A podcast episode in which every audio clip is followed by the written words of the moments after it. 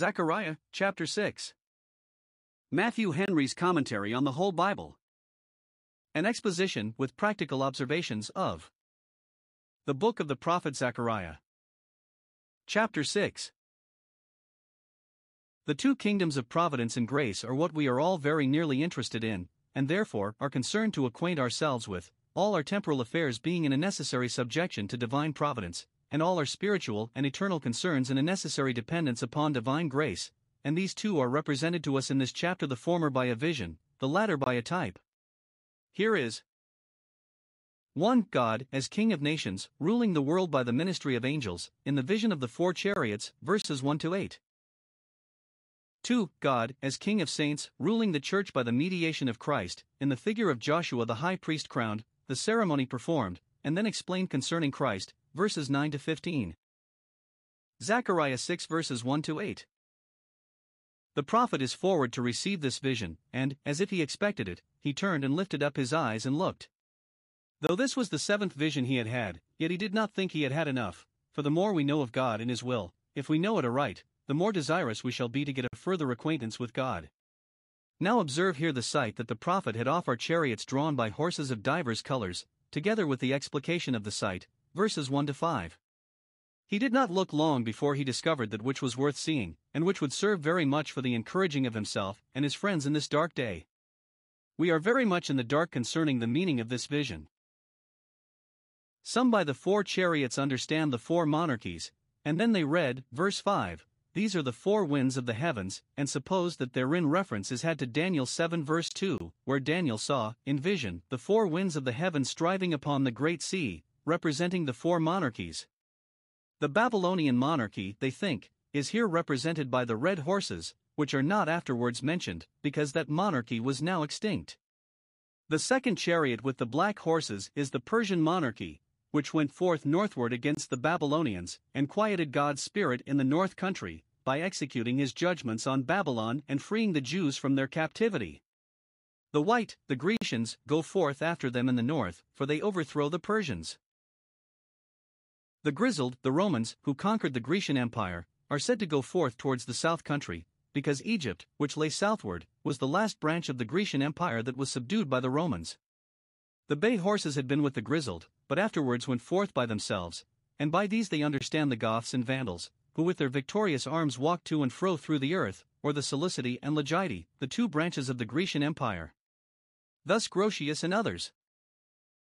But I incline rather to understand this vision more generally, as designing to represent the administration of the kingdom of providence in the government of this lower world. The angels are often called the chariots of God, as Psalm 68 verse 17, 1810. The various providences of God concerning nations and churches are represented by the different colors of horses, Revelation 6 verses 2 and 4, 5, 8. And so we may observe here 1. That the counsels and decrees of God are the spring and original of all events, and they are immovable, as mountains of brass. The chariots came from between the two mountains, for God performs the thing that is appointed for us. His appointments are the originals, and his performances are but copies from them. He does all according to the counsel of his will. We could as soon grasp the mountains in our arms as comprehend the divine counsels in our finite understandings, and as soon remove mountains of brass as alter any of God's purposes, for he is in one mind, and who can turn him? Whatever the providences of God are concerning us, as to public or private affairs, we should see them all coming from between the mountains of brass, and therefore see it as much our folly to quarrel with them as it is our duty to acquiesce in them. Who may say to God, What doest thou, or why doest thou so? Acts 2 verse 23, 428. 2. That God executes his decrees in the works of providence, which are his chariots, in which he rides as a prince in an open chariot, to show his glory to the world, in which, as in chariots of war, he rides forth conquering and to conquer, and triumphing over all the enemies of his glory and government. God is great and terrible in his doings, Psalm 66 verse 3, and in them we see the goings of our God, our King, Psalm 68 verse 24. His providences move swiftly and strongly as chariots, but all directed and governed by his infinite wisdom and sovereign will, as chariots by their drivers. 3. That the holy angels are the ministers of God's providence, and are employed by him, as the armies of heaven, for the executing of his counsels among the inhabitants of the earth, they are the chariots, or which comes all to one, they are the horses that draw the chariots, great in power and might, and who, like the horse that God Himself describes, Job 39 verse 19, etc., are clothed with thunder, are terrible, but cannot be terrified nor made afraid, they are chariots of fire, and horses of fire to carry one prophet to heaven and guard another on earth. They are as observant of and obsequious to the will of God as well managed horses are to their rider or driver. Not that God needs them or their services, but He is pleased to make use of them, that He may put honor upon them, and encourage our trust in His providence. For that the events of providence have different aspects, and the face of the times often changes. The horses in the first chariot were red, signifying war and bloodshed, blood to the horse bridles, Revelation 14 verse 20. Those in the second chariot were black, signifying the dismal melancholy consequences of war, it puts all into mourning, lays all waste, introduces famines, and pestilences, and desolations, and makes whole lands to languish. Those in the third chariot were white, signifying the return of comfort, and peace, and prosperity, after these dark and dismal times. Though God cause grief to the children of men, yet will he have compassion. Those in the fourth chariot were of a mixed color, grizzled and bay, some speckled and spotted, and ash colored, signifying events of different complexions interwoven and counterchanged, a day of prosperity and a day of adversity set the one over against the other. The cup of providence in the hand of the Lord is full of mixture. Psalm 75, verse 8. 5. That all the instruments of providence and all the events of it come from God, and from Him they receive their commissions and instructions. Verse 5 These are the four spirits of heaven, the four winds, so some, which seem to blow as they list, from the various points of the compass. But God has them in His fists and brings them out of His treasuries. Or rather, these are the angels that go forth from standing before the Lord of all the earth, to attend upon him and minister to him, to behold his glory in the upper world, which is their blessedness, and to serve his glory in their blessedness, and to serve his glory in this lower world, which is their business. They stand before him as the Lord of the whole earth, to receive orders from him, and give up their accounts to him concerning their services on this earth, for it is all within his jurisdiction. But when he appoints, they go forth as messengers of his counsels and ministers of his justice and mercy. Those secret motions and impulses upon the spirits of men by which the designs of providence are carried on, some think, are these four spirits of the heavens, which go forth from God and fulfill what he appoints, who is the God of the spirits of all flesh. 6. That there is an admirable beauty in providence, and one event serves for a balance to another. Verse 6 The black horses went forth, carrying with them very dark and melancholy events, such as made every person and everything look black, but presently the white went forth after them, carrying joy to those that mourned, and, by a new turn given to affairs, making them to look pleasant again. Such are God's dealings with His church and people. If the black horses go forth, the white ones presently go after them, for as affliction abounds, consolation much more abounds.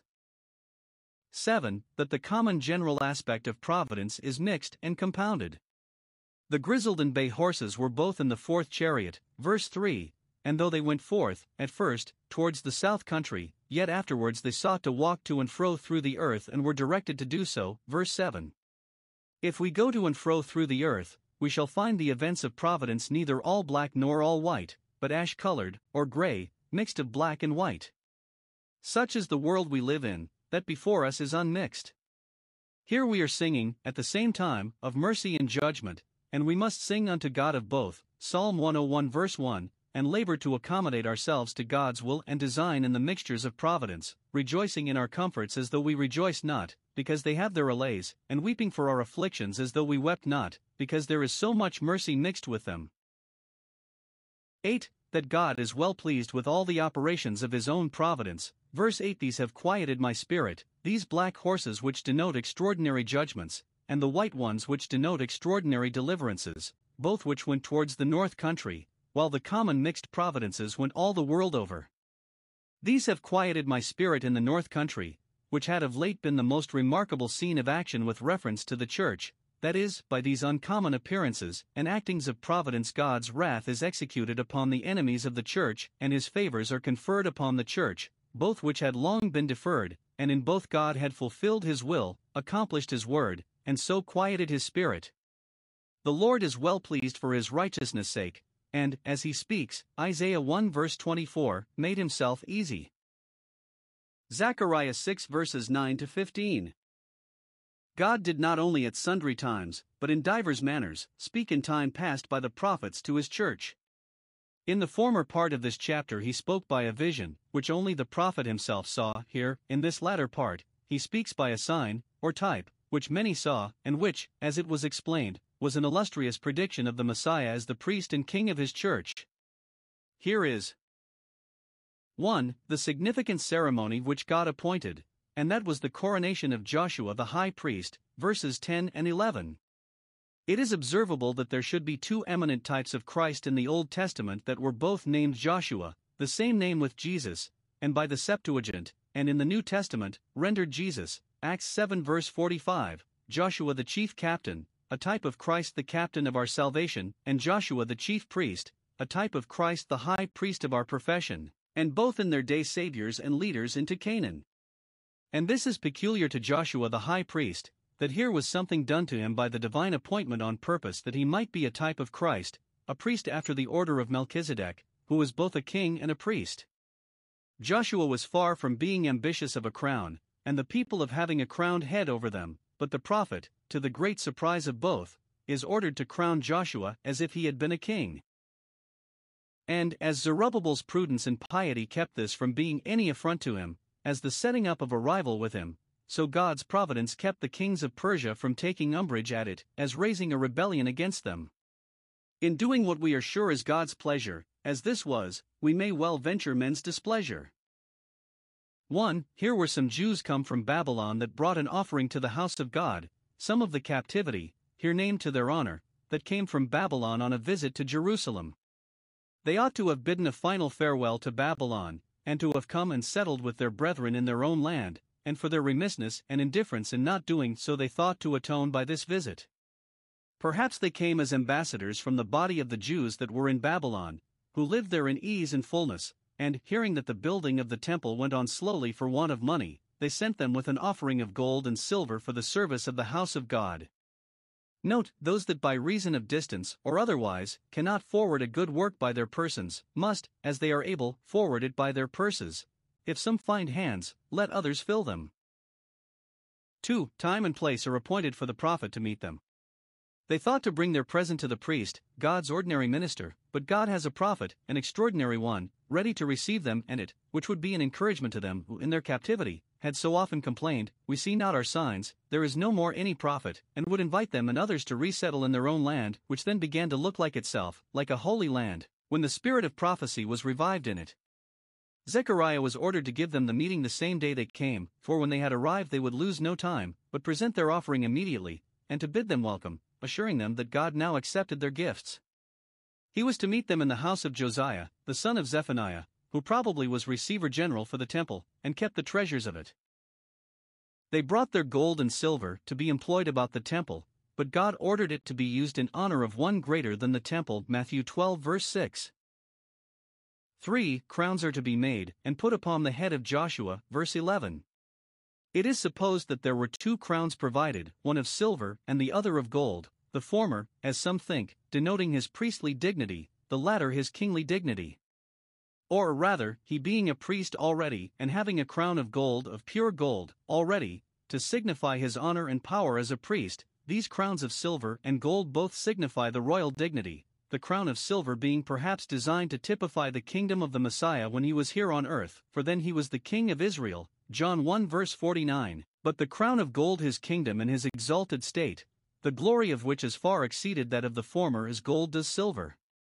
The sun shines as gold, when he goes forth in his strength, and the beams of the moon, when she walks in brightness, we call silver beams. Those that had worshipped the sun and moon shall now fall down before the golden and silver crowns of the exalted Redeemer, before whom the sun shall be ashamed and the moon confounded, being both outshone. 2. The signification which God gave of this ceremony. Every one would be ready to ask, What is the meaning of Joshua's being crowned thus? and the prophet is as ready to tell them the meaning of it. Upon this speaking sign is grafted a prediction, and the sign was used to make it the more taken notice of and the better remembered. Now the promise is 1. That God will, in the fullness of time, raise up a great high priest like Joshua. Tell Joshua that he is but the figure of one that is to come, a faint shadow of him. Verse 12 Speak unto him in the name of the Lord of hosts, that the man whose name is the branch shall grow up out of his place, out of Bethlehem the city of David, the place appointed for his birth, though the family be a root in a dry ground, yet this branch shall spring out of it, as in the spring, when the sun returns, the flowers spring out of the roots, in which they lay buried out of sight and out of mind. He shall grow up for himself, so some read it, propria virtute by his own vital energy, shall be exalted in his own strength.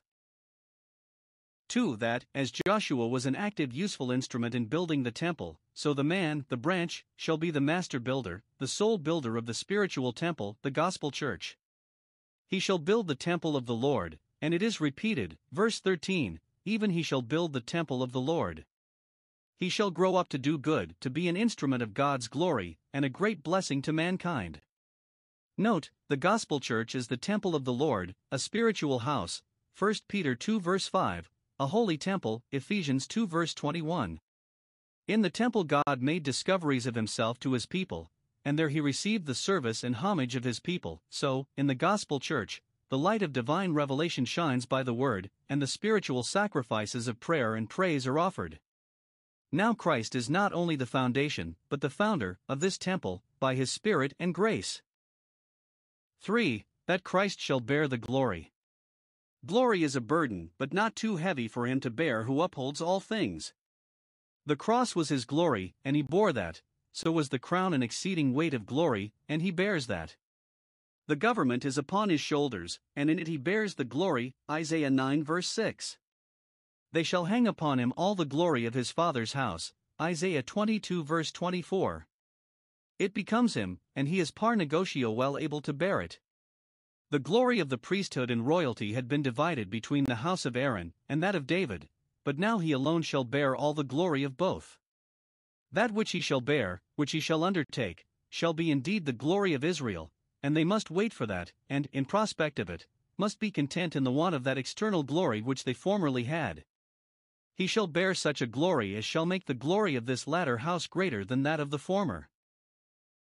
He shall lift up the glory, so it may be read, the glory of Israel had been thrown down and depressed, but he shall raise it out of the dust. For, that he shall have a throne, and be both priest and king upon his throne. A throne denotes both dignity and dominion, an exalted honor with an extensive power.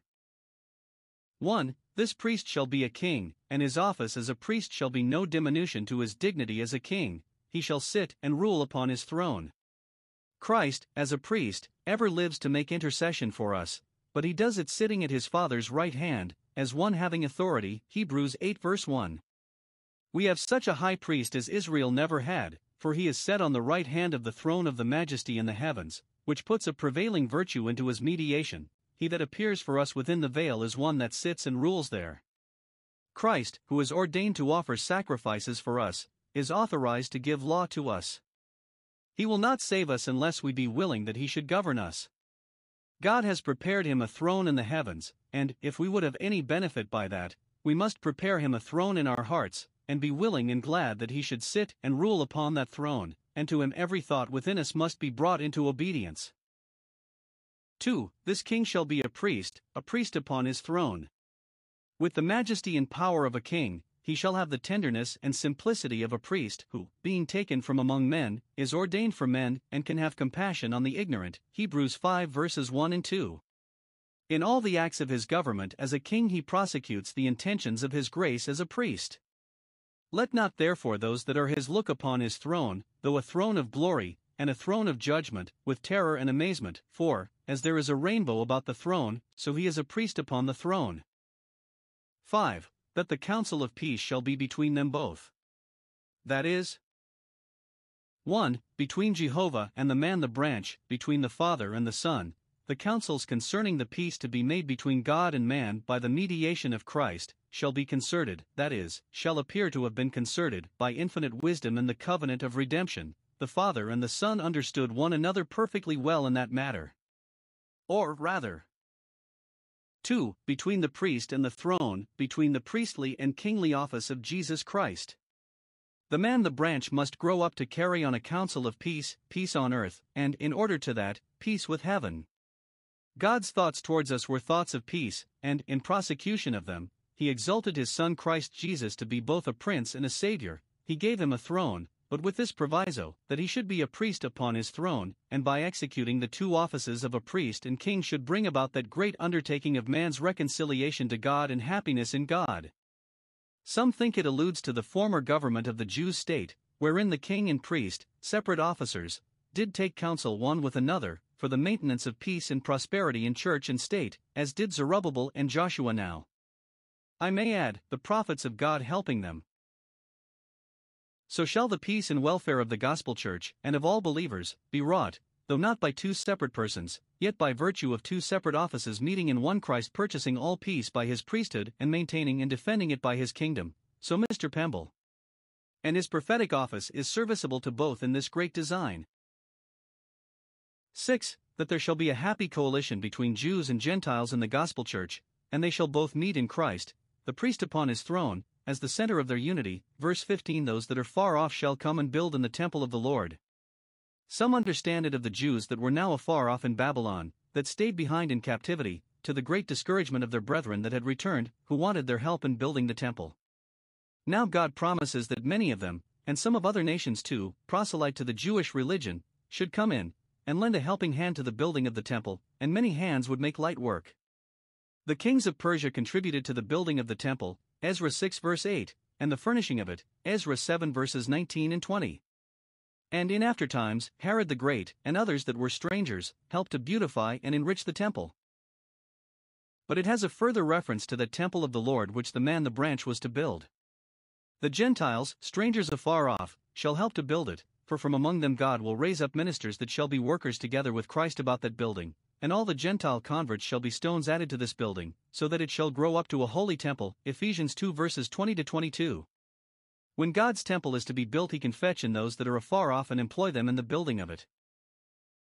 7. That the accomplishment of this will be a strong confirmation of the truth of God's word. You shall know that the Lord of hosts has sent me unto you.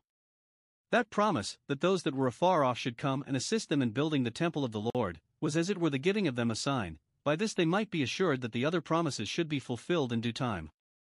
This should be fulfilled now very speedily. It was so, for those that had been their enemies and accusers, in obedience to the king's edict, became their helpers and did speedily what they were ordered to do for the furtherance of the work, and by that means the work went on and was finished. See Ezra 6 verses 13 and 14. Now, by this surprising assistance which they had from afar off in building the temple, they might know that Zechariah, who told them of it before, was sent of God, and that therefore his word concerning the man the branch should be fulfilled. 8. That these promises were strong obligations to obedience, for this shall come to pass, you shall have help in building the temple, if you will diligently obey the voice of the Lord your God. You shall have the help of foreigners in building the temple, if you will but set about it in good earnest yourselves. The assistance of others, instead of being an excuse for our slothfulness, should be a spur to our industry. You shall have the benefit and comfort of all those promises if you make conscience of your duty. They must know that they are upon their good behavior, and, though their God is coming towards them in a way of mercy, they cannot expect Him to proceed in it unless they conform to His laws. Note, that which God requires of us, to qualify us for His favor, is obedience to His revealed will, and it must be a diligent obedience. We cannot obey the voice of God without a great deal of care and pains, nor will our obedience be accepted of God unless it be labored by us. 3. The provision that was made to preserve the remembrance of this. The crowns that were used in this solemnity were not given to Joshua, but must be kept for a memorial in the temple of the Lord. Verse 14. Either they were laid up in the temple treasury or, as the Jews' tradition is, they were hung up in the windows of the temple, in the view of all, in perpetuum rei memoriam for a perpetual memorial, for a traditional evidence of the promise of the Messiah, and this typical transaction used for the confirmation of that promise. The crowns were delivered to those who found the materials, and some think their names were engraven on the crowns, to be preserved as a public testimony of their pious liberality, and an encouragement to others in like manner to bring presents to the house of God. Note, various means were used for the support of the faith of the Old Testament saints, who waited for the consolation of Israel, till the time, the set time, for it came.